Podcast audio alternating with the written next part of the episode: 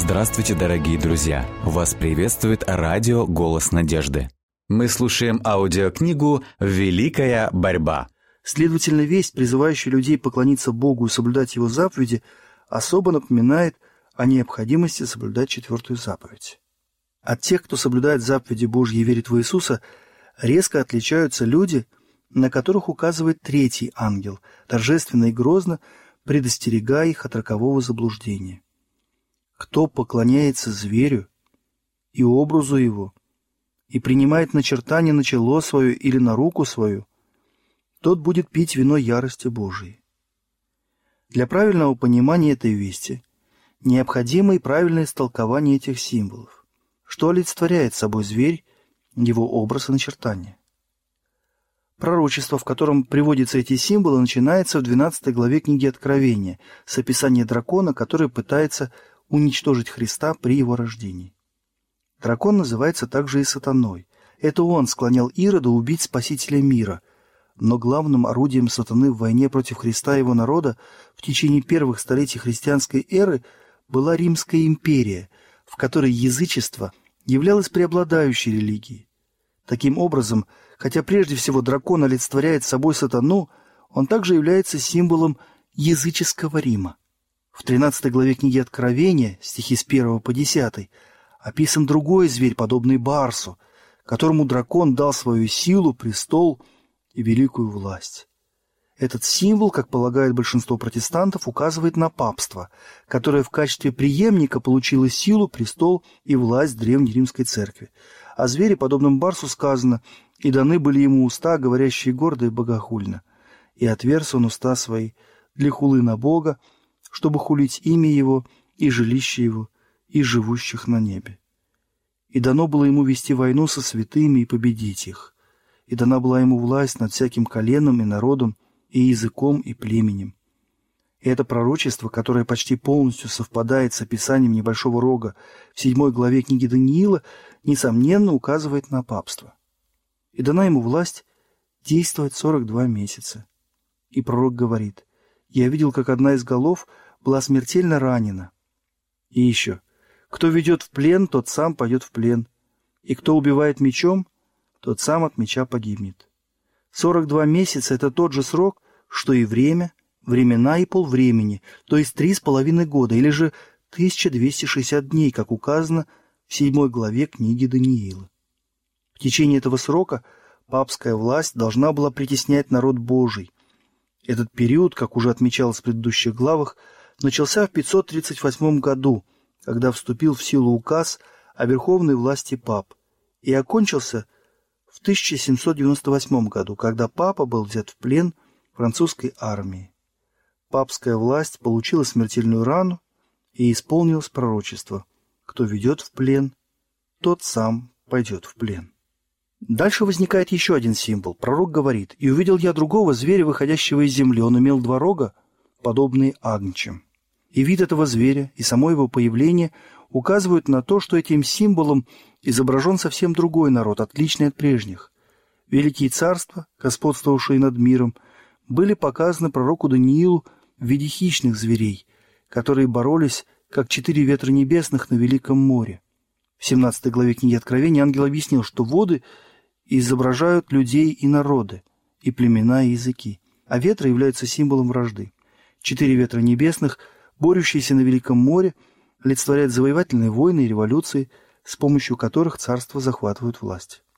Но зверь с рогами, подобными агнчам, выходит из земли. Народ, изображенный таким символом, утверждает себя не за счет свержения другой власти. Он располагается на еще не занятой никем территории и развивается мирно и постепенно. Следовательно, этот народ не мог появиться среди густонаселенных, враждующих между собой государств Старого Света, среди беспокойного моря народов, людей, племен и языков. Его следует искать в западном полушарии. Какая нация начала укрепляться и возвышаться в Новом Свете в 1798 году, обещая стать великой державой и привлекая к себе внимание мира? Толкование этого символа не вызывает никаких сомнений. Один единственный народ соответствует данному пророчеству. Оно безошибочно указывает на Соединенные Штаты. Нередко эта мысль, а иногда даже и буквальные слова пророка бессознательно использовались историками и ораторами при описании развития этой нации. Зверь был виден выходящим из земли. И по мнению лингвистов, греческое слово, которое здесь переведено причастием «выходящий», буквально означает следующее – расти или прорастать, подобно растению. Как мы уже видели, становление этой нации должно происходить на незанятой до того времени территории. Известный литератор, описывая развитие Соединенных Штатов, говорит о тайне появления из пустоты и добавляет «подобно семени, безмолвно мы проросли и превратились в империю». Европейский журнал в 1850 году назвал Соединенные Штаты дивной империей, которая внезапно возникла и среди молчания Земли ежедневно набирает силу и гордость. Эдуард Эверт в своей речи об отцах, основателях этой нации, сказал, «Искали ли они уединенное, спокойное, безопасное место, где бы их небольшая лейденская церковь могла следовать велению совести? Посмотрите на эти необъятные просторы, которые они завоевали мирным путем, водрузив над ними знамя креста». Он имел два рога, подобные агнчим. Рога, подобные агнчим, указывали на молодость, невинность и мягкость, что в полной мере соответствует характеру Соединенных Штатов, которые были показаны пророку, выходящими на мировую арену в 1798 году. Среди христиан-изгнанников, которые первым бежали в Америку, спасаясь от королевских притеснителей и религиозной нетерпимости, было много людей, которые твердо решили строить государство на фундаментальной основе гражданской религиозной свободы. И их взгляды нашли свое отражение в Декларации независимости, которая выдвинула великую истину о том, что все люди сотворены равными и наделены неотъемлемыми правами на жизнь, свободу и стремление к счастью. Принятая Конституция гарантировала народу право на самоуправление, заключавшееся в том, что его представители, избранные голосованием, принимают законы и отправляют правосудие. Предоставлялась также свобода, каждому человеку разрешено было поклоняться Богу в соответствии с убеждением своей совести – республиканские принципы и протестантизм стали основополагающими принципами этого государства. В этом заключается секрет его мощи и процветания. Во всех частях света притесняемые христиане обращали свои взоры к этой земле с интересом и надеждой. Миллионы устремлялись к ее берегам. Но зверь с агнчими рогами говорил, как дракон. Он действует пред ним со всею властью первого зверя и заставляет всю землю и живущих на ней поклоняться первому зверю, у которого смертельная рана исцелела, говоря живущим на земле, чтобы они сделали образ зверя, который имеет рану от меча и жив. А рога, подобные агнчим, и голос дракона символически указывают на резкое противоречие между провозглашенными принципами и фактическими действиями этого государства. Его голос есть не что иное, как и действия его законодательных и судебных органов. И эти действия – противоречит принципам свободы и мира, положенным в основании его политики. Пророчество, утверждающее, что оно заговорит как дракон и начнет действовать со всей властью первого зверя, ясно предсказывает развитие духа нетерпимости и преследования, которые были присущи государствам, изображенным в виде дракона и зверя, подобного барсу. А фраза о том, что зверь с двумя рогами заставляет всю землю и живущих на ней поклоняться первому зверю – указывает на союз этого государства с папством и на то, что этот народ употребит свою власть, чтобы навязывать своим гражданам папские обычаи и установления. Такие действия противоречат принципам этого государства его свободолюбивым законам, недвусмысленным и торжественным положениям Декларации независимости и Конституции. Основатели американского государства благоразумно позаботились о том, чтобы лишить церковь светской власти, поскольку это могло привести к таким неизбежным последствиям, как нетерпимость и преследование. Конституция предусматривает, что Конгресс не имеет права принимать какие-либо законы, касающиеся навязывания религии или запрещающие ее свободное исповедание, и что религиозная принадлежность США никогда не должна учитываться при приеме человека на ответственную общественную должность. Принуждение к любому виду религиозного поклонения со стороны гражданской власти является вопиющим нарушением этих принципов, охраняющих свободу личности. Но непоследовательность такого шага как раз и представлена в символе, олицетворяющем эту власть. Ведь звери с агнчими рогами, которые указывают на его кажущуюся чистоту, невинность и безобидность, тем не менее говорит как дракон. Говоря живущим на земле, чтобы они сделали образ зверя. Эти слова указывают на такую форму правления, при которой законодательная власть находится в руках народа, и это самое поразительное свидетельство того, что Соединенные Штаты и есть то государство, о котором говорится в пророчестве. Но что такое образ зверя и как он будет сформирован? Образ этот изготовляется двурогим зверем, который копирует первого зверя. Для того, чтобы понять суть этого образа и как он формируется, мы должны хорошо знать особенности самого зверя, то есть папства. Когда ранняя церковь утратила чистоту и простоту Евангелия, приняв языческие обряды и обычаи, она лишилась духа и силы Божьей и, стремясь к господству над совестью людей, стала искать поддержки у светской власти. В результате сформировалось папство – церковь, которая контролировала государственную власть и использовала ее в собственных интересах, в особенности для расправы с еретиками. Для того, чтобы Соединенные Штаты создали образ зверя, церковная иерархия должна до такой степени контролировать гражданское правительство, чтобы использовать его полномочия для достижения своих целей. Во все времена церковь, обретая светскую власть, использует ее для наказания тех, кто не приемлет ее учений. Протестантские церкви, которые последовали примеру Рима, заключили союз с мирскими властями, стремясь ограничить свободу совести. Мы это видим на примере англиканской церкви, которая продолжительное время преследовала инакомыслящих.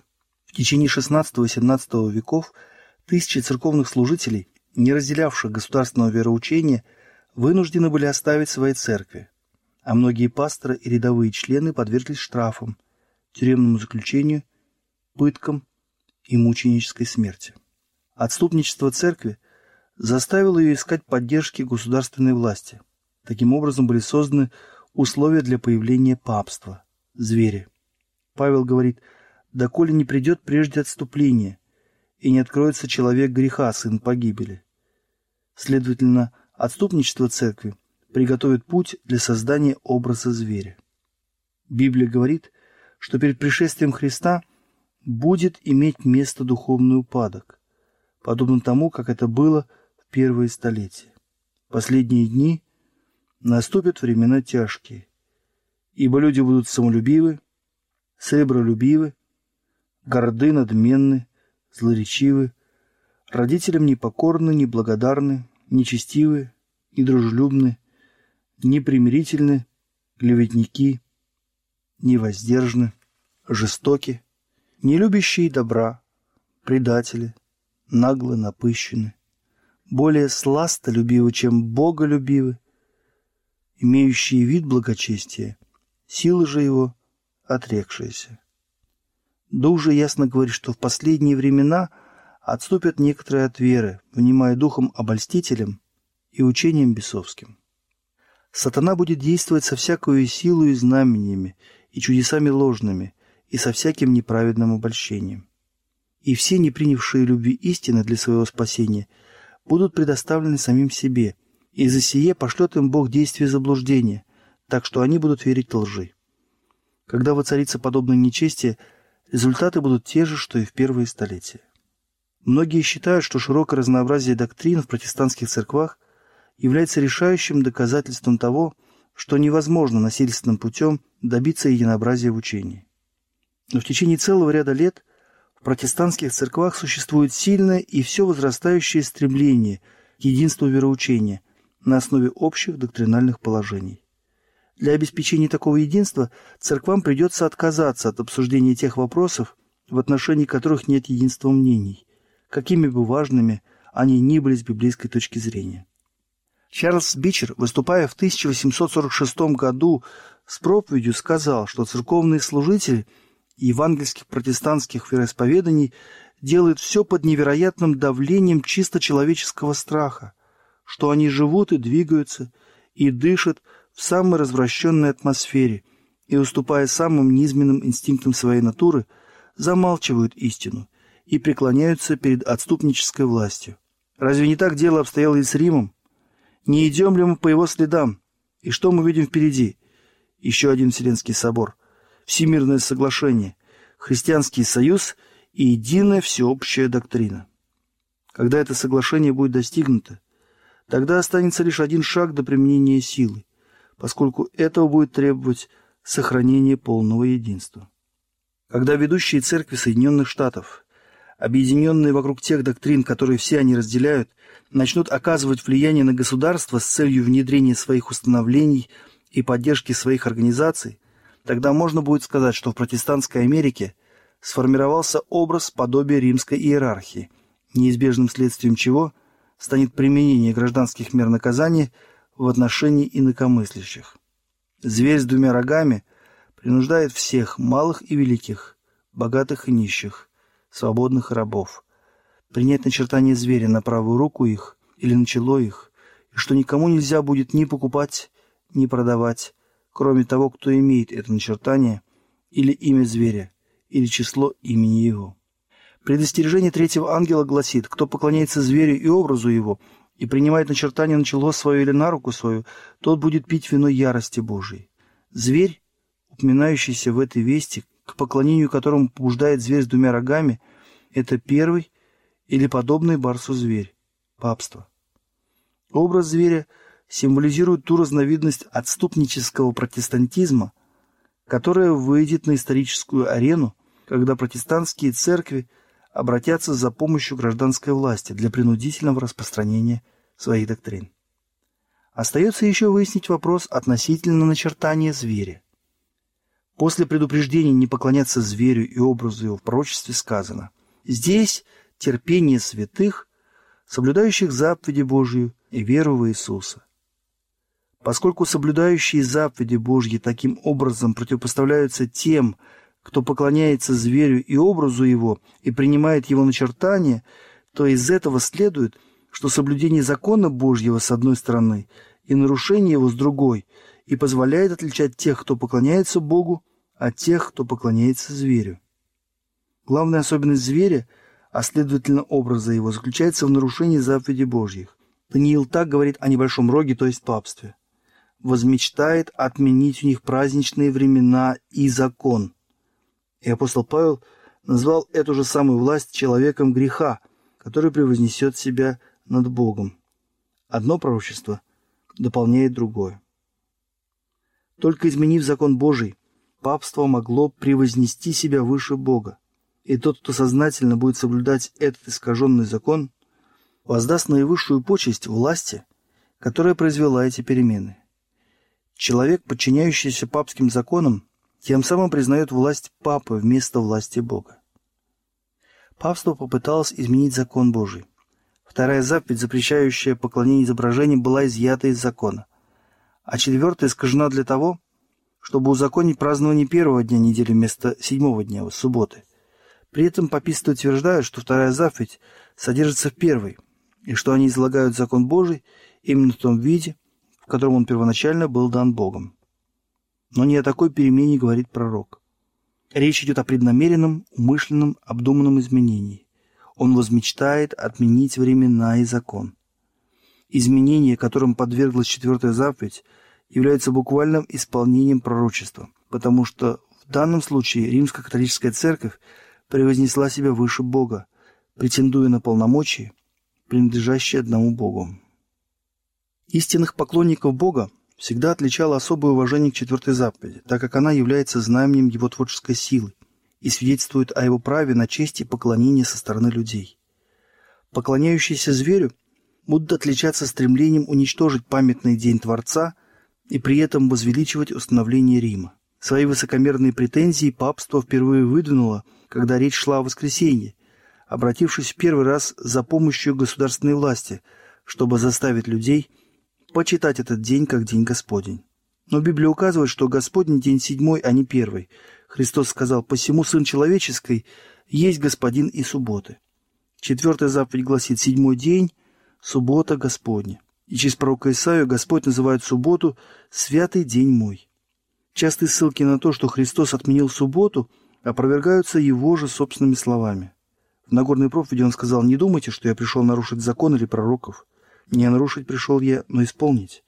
Ибо истинно говорю вам, доколе не придет небо и земля, ни одна йота или ни одна черта не придет из закона, пока не исполнится все. И так, кто нарушит одну из заповедей сих малейших и научит так людей, тот малейшим наречется в Царстве Небесном. Протестанты в целом признают, что Священное Писание не дает оснований изменять субботу. Это ясно изложено в публикациях Американского общества, популярных изданий и Американского союза воскресных школ. В одной из этих статей признано абсолютное молчание Нового Завета по вопросу соблюдения заповеди о воскресном дне. Высказывается такое соображение. До смерти Христа этот день оставался без изменений, и, как яствует из Писаний Нового Завета, апостолы не оставили никаких указаний об отмене седьмого дня субботы и соблюдении вместо нее первого дня недели. Приверженцы Римской католической церкви не отрицают, что изменение Господнего дня совершено их церковью, и при этом подчеркивают, что протестанты, соблюдая воскресенье, признают тем самым их власть. В католическом христианском катехизисе на вопрос, какой день мы должны соблюдать согласно четвертой заповеди, дается следующий ответ. Во времена Ветхого Завета суббота была освященным днем, но церковь, наставленная Иисусом Христом и руководимая Духом Божьим, заменила субботу воскресным днем. Таким образом, мы теперь соблюдаем первый, а не седьмой день. Воскресный день означает теперь День Господень. Паписты считают символом авторитета католической церкви сам акт изменения субботы на воскресенье, с которым соглашаются протестанты, поскольку, соблюдая воскресенье, они признают право церкви устанавливать праздники и принуждать к их соблюдению. Чем же в таком случае является изменение субботы, если не знаком авторитета римской церкви, начертанием зверя? Римская церковь не отказалась от своих претензий на верховную власть. И когда весь мир и протестантские церкви приняли субботу, учрежденную ею, отвергнув библейскую субботу, то тем самым они фактически признали эти притязания. Происшедшие изменения можно оправдывать авторитетом преданий, отцов церкви, но принимая их, протестанты поступаются главным принципом, разделяющим их с Римом, а именно Библия и только Библия является религией протестантов. Паписты понимают, что протестанты обманывают сами себя, закрывая глаза на очевидные факты. Они радуются, видя, как быстро набирают силу движения за повседневное введение празднования воскресного дня. Это дает им уверенность в том, что в конце концов весь протестантский мир окажется и под знаменем Рима. Паписты заявляют, что, соблюдая воскресенье, протестанты, вопреки своему желанию, признают власть католической церкви. Соблюдение воскресного дня протестантскими церквами есть не что иное, как поклонение папству, то есть зверю, те, кто принимает требования четвертой заповеди и, однако, вместо истинной субботы соблюдают ложную, тем самым воздают почести той власти, которая ввела это изменение. И заставляя людей исполнять религиозные требования при помощи государственной власти, церкви сами создают образ зверя. Следовательно, принуждение людей соблюдать воскресный день в США будет означать требование поклоняться зверю и его образу.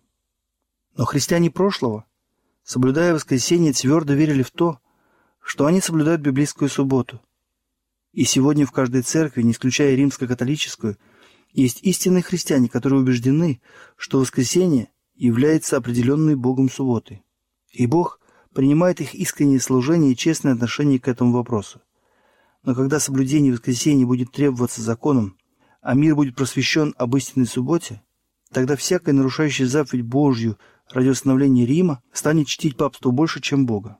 Он будет воздавать почести Риму и той власти, которая принуждает исполнять его установление. Он станет поклоняться зверю и образу его. Отвергая установление Божье, являющееся печатью его власти, и почитая установление, являющееся знаменем верховной власти Рима, люди тем самым примут знак преданности Риму, начертание зверя. Но только тогда, когда этот вопрос будет полностью разъяснен людям – и они будут поставлены перед необходимостью сделать окончательный выбор между заповедями Божьими и заповедями человеческими, только тогда упорствующие в своем нечестии примут начертание зверя. Третий ангел возвещает людям одно из самых грозных предостережений, обращенных когда-либо к смертным. Речь идет о страшном грехе, который навлечет на голову грешника гнев Божий, не смягченный его милостью. И люди, конечно, не должны быть оставлены в неведении относительно столь неважного вопроса. Мир должен быть предупрежден об этом грехе прежде, чем Бог посетит судами нашу землю. Каждый должен знать, что может навлечь на него эти суды, чтобы грядущее наказание никого не застигло врасплох, и все имели возможность спастись. Пророчество говорит, что первый ангел обращается со своей вестью ко всякому племени, колену, языку и народу. Предостережение третьего ангела, который является частью той же троекратной вести, отличается не меньшим размахом.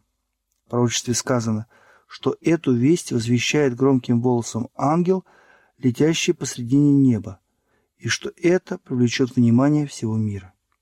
В конце борьбы все христиане будут разделены на две части. На тех, кто соблюдает заповеди Божьи и имеет веру в Иисуса, в Иисуса и имеет веру Иисуса, и тех, кто поклоняется зверю и его образу и принимает его начертания. Хотя церковь и государство объединят свои силы, чтобы заставить малых и великих, богатых и нищих, свободных и рабов принять начертание зверя, все же народ Божий не примет его. Пророк на острове Патмосе уже видел тех, кто победил зверя и образ его, и начертание его, и число имени его.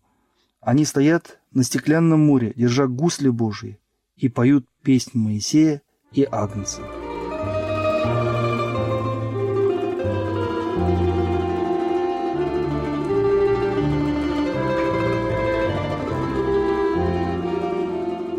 Дорогие друзья, вы можете оставить свои сообщения через WhatsApp и Viber по номеру плюс 7 915 688 7601 или позвонить нам на бесплатную линию, которая работает на территории Российской Федерации.